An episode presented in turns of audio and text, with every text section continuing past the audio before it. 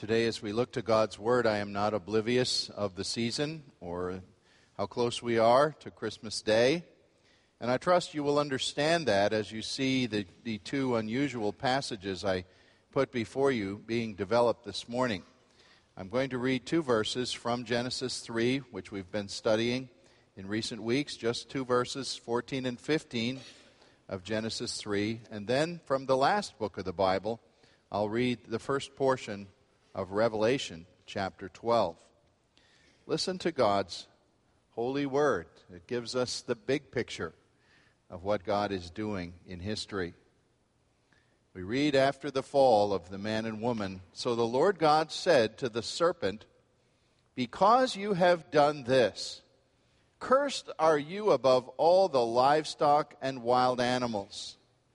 You will crawl on your belly, you will eat dust all the days of your life. And I will put enmity between you and the woman, and between your offspring and hers. And he will crush your head, and you will strike his heel. And then this scene, which is in symbolic picture language, in the last chapter, or the last book of the Bible, that is, the 12th chapter of Revelation, listen to this from the Word of God, the revelation to John. A great and wondrous sign appeared in heaven a woman clothed with the sun, with the moon at her feet, and a crown of 12 stars on her head. She was pregnant and cried out in pain as she was about to give birth. Then another sign appeared in heaven an enormous red dragon with seven heads and ten horns and seven crowns on his heads.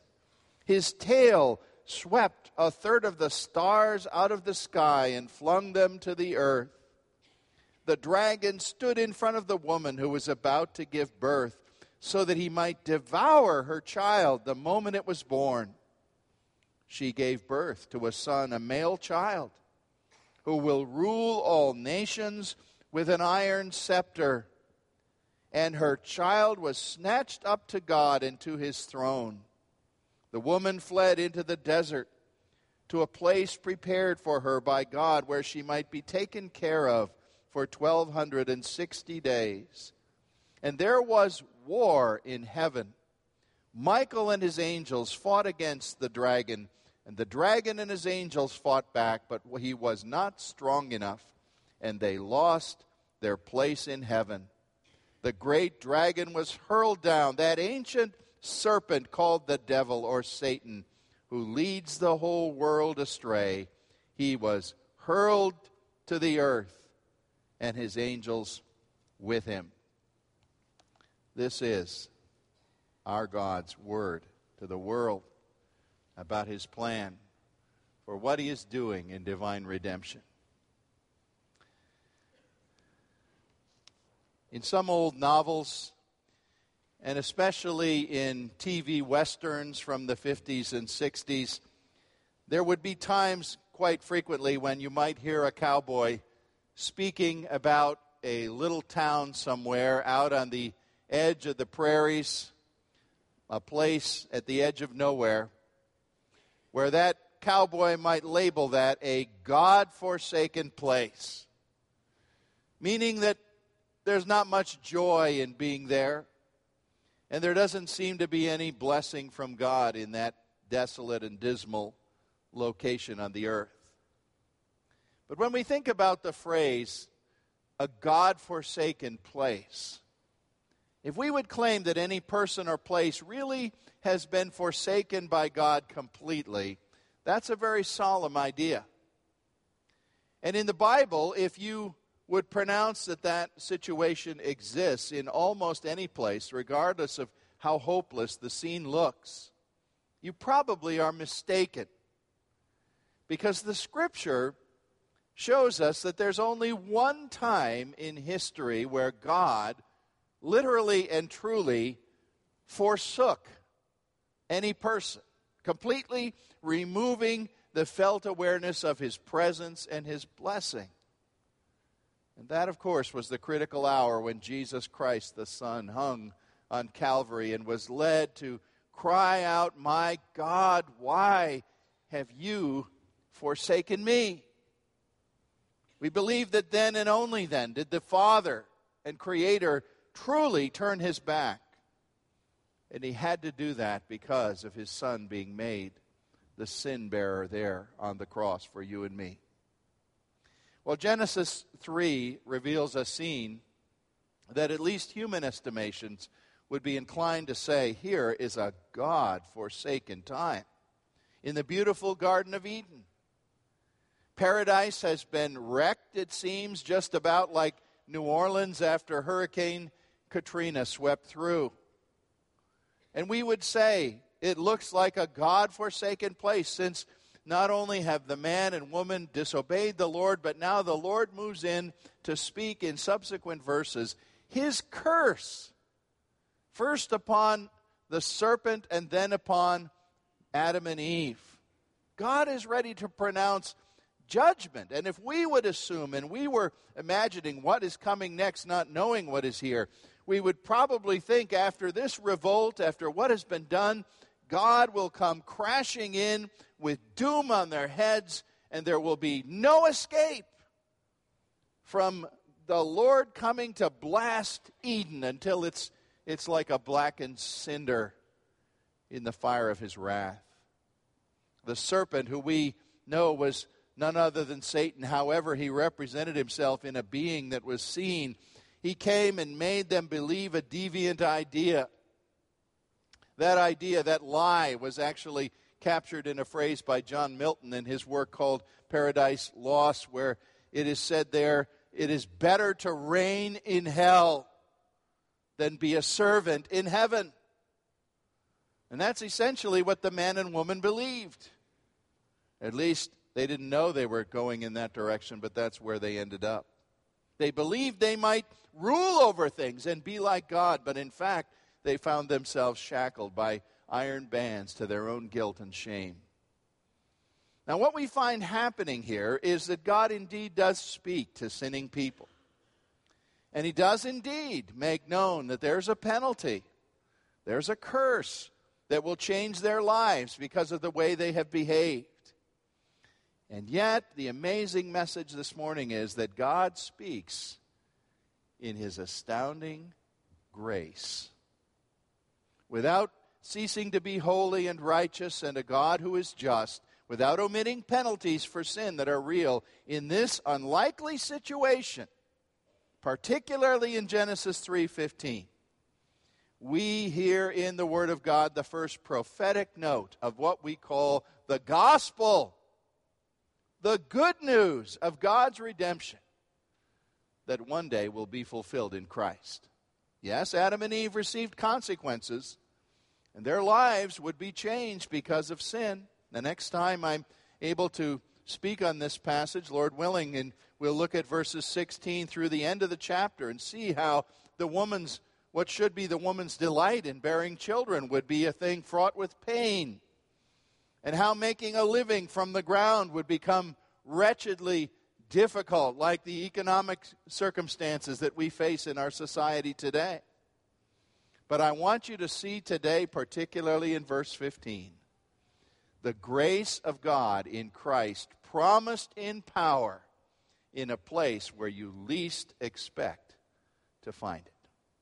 Our key verse says this spoken to God's archenemy, to Satan I, God, will put enmity between you and the woman, between your offspring and hers, and he will crush your head, and you will strike his heel. You might be learning from me for the first time today that Genesis 3:15 is so important to the message of the whole Bible that Martin Luther said about it, this one verse embraces and comprehends in itself everything that is noble and glorious to be found anywhere in the scriptures. Let us examine why he would say something as grand as that in the first place today, learn this that God created a wall of permanent hostility here to protect us. That's a strange statement. God created a wall of hostility to protect us. I will put enmity between you, Satan, and the woman. Now, the Lord begins addressing Satan here, and he doesn't, notice he doesn't stop and say, Let me ask you a few questions. Why did you do this? Why did you behave this way? Do you have anything to say? The Lord doesn't deal with Satan that way. He simply addresses him and pronounces sentence on him without asking for explanation. And remember, we a couple weeks ago looked at the behind the scenes idea that Scripture seems to present that this serpent is an angel of light who once desired to mount the throne of God and have power like God's. Now, what is going to happen to him? His sentence is that he will crawl on the earth like a despised thing. He will eat dust. He will have the lowest place. Metaphorically saying here that he will be humiliated. He wanted to soar above the heights of God. He's going to inhabit the lowest place. He's going to be beneath every creature. Even the animals of this world will have greater dignity than he does. And he will have to crawl, crawl to deceive men and women, although he'll still be able to do that in God's timing. There's a cosmic drama here. Satan, from this point on, becomes what the Bible calls him in other places the God of this world. The God who's still active, God with a small g. He's not equal to God in any sense. But he's the one who rules, the prince of this world.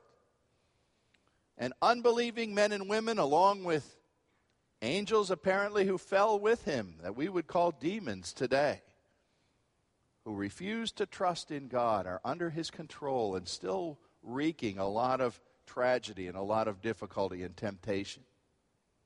Now, at first glance, there doesn't seem to be anything very wonderful about this initial part of our text. Why would God create this en- enmity, which means antagonism?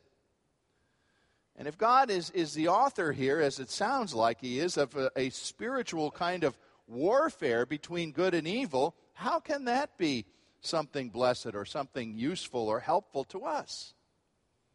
Well, we believe what the Lord is doing here is instilling in the minds of men and women and in our consciences an innate hatred of that which is evil. He's saying, Look, I am going to make sin be repulsive to you in a certain way. Yes, it might still glitter, it might still look attractive enough to entice you, but when you taste of it, when you enter into it, you're going to say, Oh, why did I do that?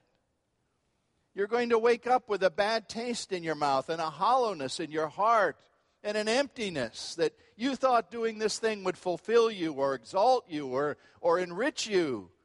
And you're going to realize it does none of those things. Why would I do that?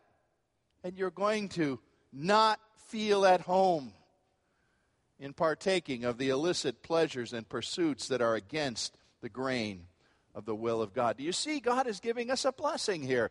He's going to, he's making us understand. The old spiritual song says, This world is not my home. The things of this world are not my native things. You might assume that there are a lot of people today that have no place for God or Christ in their lives who are, who are just on their way to hell and, and quite happy in the journey. Don't kid yourself. Even people whose consciences have become calloused, who are able to shut down the voice of the Spirit of God in their lives, are not happy in their sinful rebellion. They might have a foolish grin pasted on their faces, but they're not happy because God has injected this sense of, of desolation, of something is wrong, enmity. I'm out of adjustment with God. And even those who are deep into anti God behavior are often not very far from recognizing that in their quiet moments when they slow down and look inside themselves.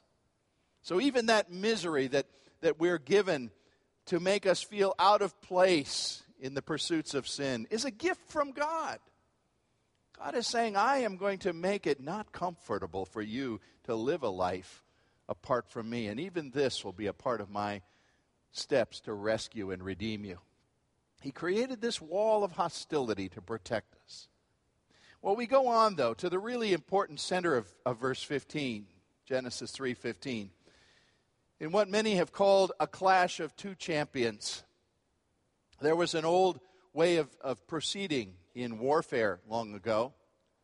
And a il- good illustration of it is in the battle of David and Goliath in the Old Testament, when two armies would maybe be in some position of relative standoff and maybe figure, you know, one wants to conquer the other, but a, a big clash battle doesn't seem to be the best way to go about it.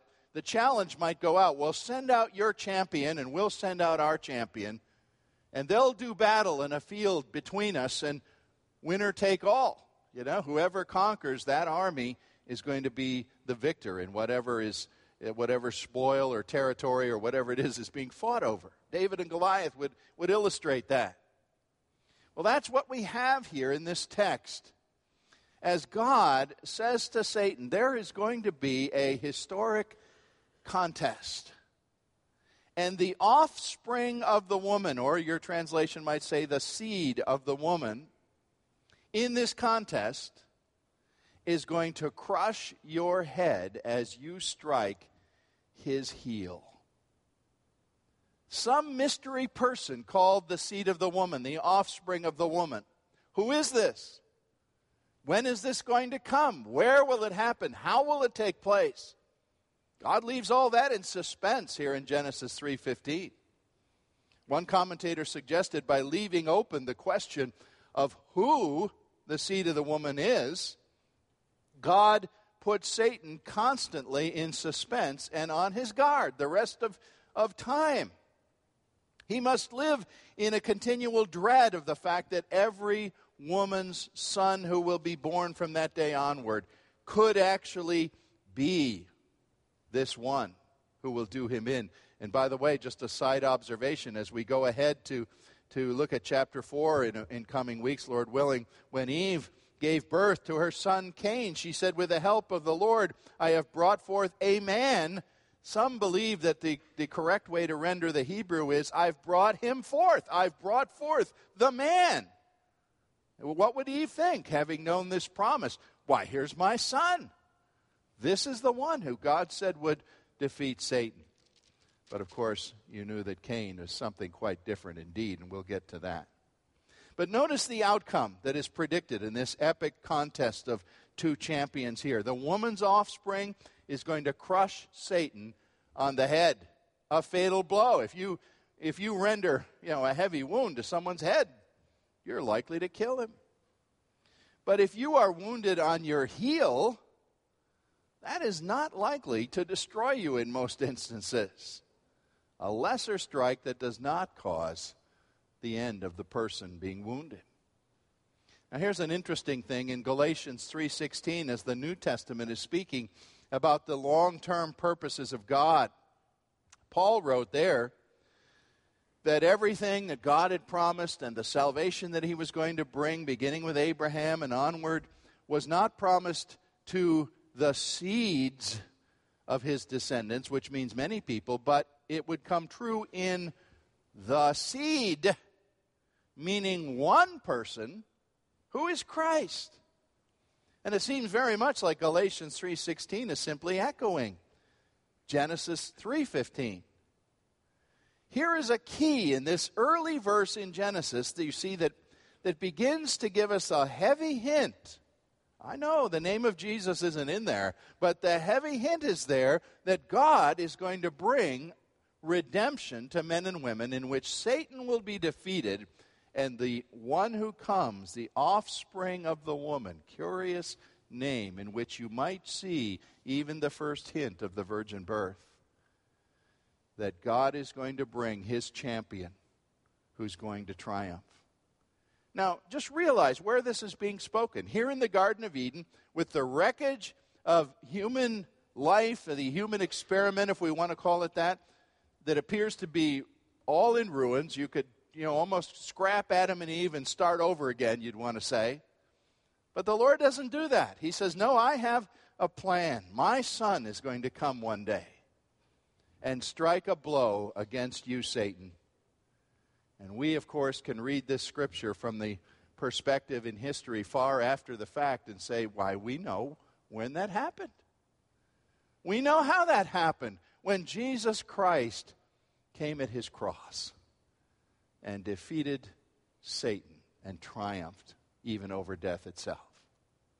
Now, there's a vivid picture, and I read that Revelation text for you because the Bible is very consistent in the way it portrays things from beginning to end. And it's interesting to see something in the first book and see it again in the last book. As Revelation 12, yes, through symbols, and yes, Revelation isn't always the easiest book to untangle, but if you just take it as a, a picture message, it isn't that hard to understand. As Revelation 12 speaks about a great red dragon or serpent who waits before a woman giving birth to a child to destroy, to devour that child the moment he is born, it says. And yet, we're also told there that this child is one destined to rule over nations. Revelation 12 9 calls that, I didn't go that far as I read, but it calls this dragon that ancient serpent, the devil and predicts that he will be hurled to the earth in absolute defeat. And if you go a little farther than what I read, it tells that this one is in history now filled with fury, for he knows that his time is short. God has designed that there would be a battle of champions that would end up, result in the end of this evil one who undid everything in the Garden of Eden. Well, thirdly, one more thing to consider today then is this assurance, the real assurance of Christ's victory that is strongly hinted at and even predicted right here early in Genesis. I'm co teaching the book of Revelation in our adult Sunday school classes, and we told folks, Dr. Light and I, that on the first week we said, well, complex book before us here, but Let's give you the simple theme three words The Lamb wins. That's the theme of Revelation. The Lamb, Jesus Christ, wins in the contest of evil in history. And that's exactly what Genesis 3:15 predicts way back here in the early page of the Bible. It took centuries to see it worked out, this prediction was so early. What did Moses understand when he wrote this down? You know, the question you should always want to try to understand what did the first writer understand and the people to whom he wrote? What did they think? Well, we do understand that the New Testament says sometimes the prophets themselves vainly strove to understand what they were predicting, that God was, by his Spirit, was moving them to say. What did Moses understand about someone crushing the head of Satan and having his heel struck? I have no idea. I don't think Moses knew the name of Jesus Christ. And yet he recorded this prophecy that we could see coming true in time and space history. And isn't it isn't the victory achieved just about the way it's said here and just the way Revelation 12 says that Satan was there as this monster waiting to devour the child? Think about Jesus of Nazareth being born according to prophecy in Judea, in Bethlehem, to a virgin woman, the seed of the woman. It was according to plan. Satan's animosity was stirring. I believe it was Satan who tried to infect the mind of Joseph when he realized Mary was bearing a child and he knew it wasn't his child and he said I have to do I have to set her aside. I have to divorce her. And then God corrected the mind of Joseph. I have to believe it was the fury of that great dragon himself that was motivating Herod, the half crazy king, to slaughter all the babies under two years of age, trying to destroy this one. And I have to believe that it was this dragon himself who came against Christ in the wilderness at the beginning of his ministry, trying to turn him aside, tempting him as a man.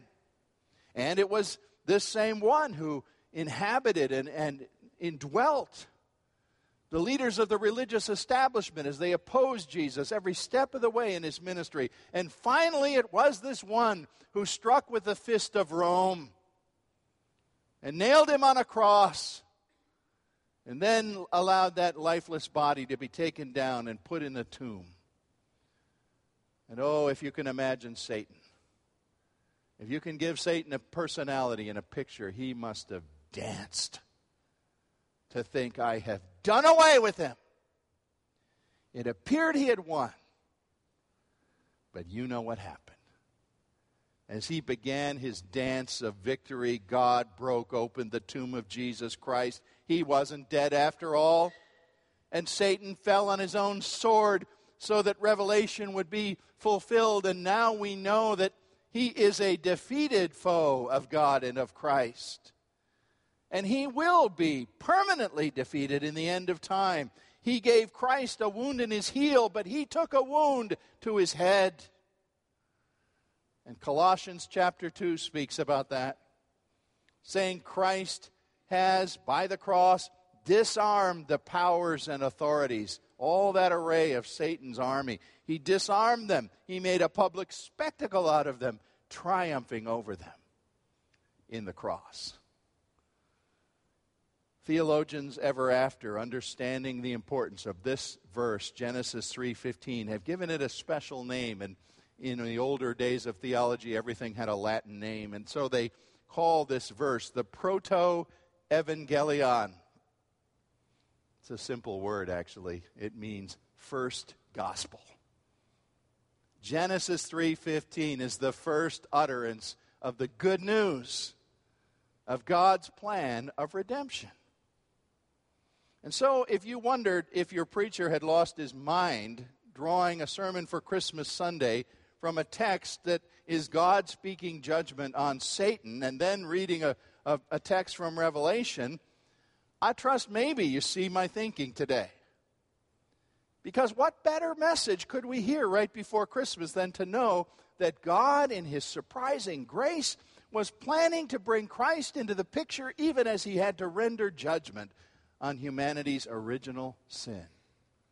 As the shadow fell on Eden, God knew the Sun of Righteousness was going to rise one day. And isn't it true that our God is always working this way? His grace intrudes in places that are unlikely, in unlikely settings and lives, in that person that looks too far gone to ever be saved. God picks out unlikely people.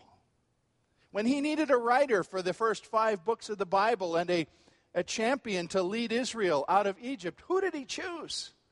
You know, some young, strong man? He chose broken down 80 year old Moses, forgotten, living out there at the edge of nowhere, and called this man to come and be the deliverer of his people. When he needed a premier apostle to plant churches and extend the gospel message of Christ throughout the Mediterranean region, who did he get? One of the original 12? One who was already strong in the scriptures and so on? Why didn't he pick the biggest, most vehement Christian hater of them all, Saul of Tarsus, and knock that man off his horse until his mind and his eyes were changed and he became the great apostle of the Gentiles?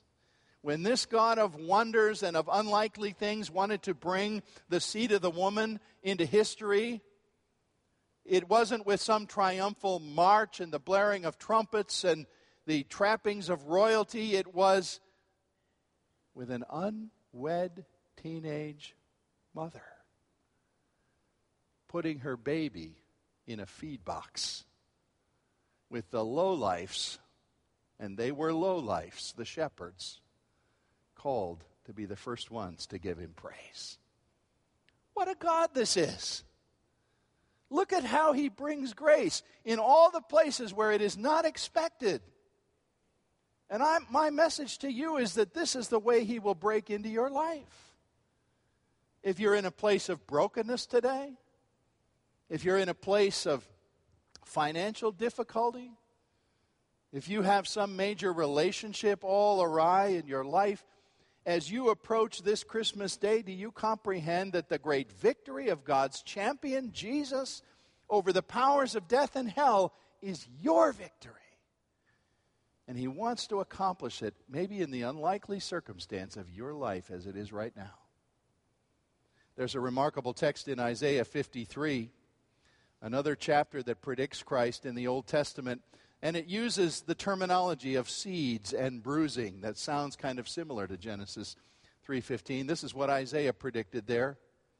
Isaiah 53:10, it pleased the Lord to bruise him and cause him to suffer. And though the Lord makes his life a guilt offering, listen to this phrase He will see his seed, he will see his offspring and prolong his days. That's telling us that a never married man, Jesus of Nazareth, has many offspring. Spiritual offspring, men and women of true faith in him who trust in his cross and submit to his lordship, who are going to share in his victory in their lives in time and space in history. That's why Paul gave a, a ringing and wonderful benediction in Romans 16 20 to the suffering church at Rome. And he said to them, The God of peace is soon going to crush Satan under your feet. What scheme of Satan is being thrown at you right now? Probably something. Discouragement, joblessness, financial difficulty, grief over somebody who's died in this last year. Christmas is a very hard time for people who've had a death in their home. And whatever that pain is, and it's real pain, I don't minimize it. You need to know it comes from that evil one who crawls in the dust at the feet of your Savior, who has to ask permission, as he did with Job, to lay a finger on you. And you can be assured that God does not allow the offspring of Jesus Christ, his children by faith, to be destroyed or harmed permanently by any scheme of that one who crawls in the dirt. The God of grace is always unexpected.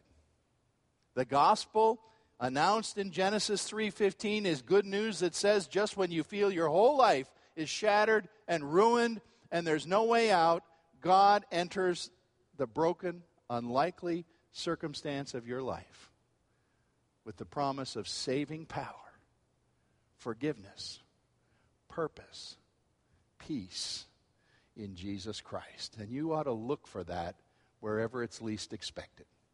Look for Christ to break in at the time and the place when you least expect Him, for that is God's chosen pattern of working and bringing transformational grace to you as well. When you welcome Him with open arms of faith, you will not be the same ever again. Praise to God. Father, we thank you that Christmas was actually born in the Garden of Eden. First announced there, probably not understood by those who first heard it, but you understood and you knew what you were doing. How we praise you that even as our world was in ruins there, you were planning the way out. Thank you, Father for all that Jesus Christ means. Bring His grace to be a thrilling and reassuring presence that changes lives even today broken lives, hurting lives. Let us know Christ and be reborn by a trust in Him and His victory. In Jesus' name, amen.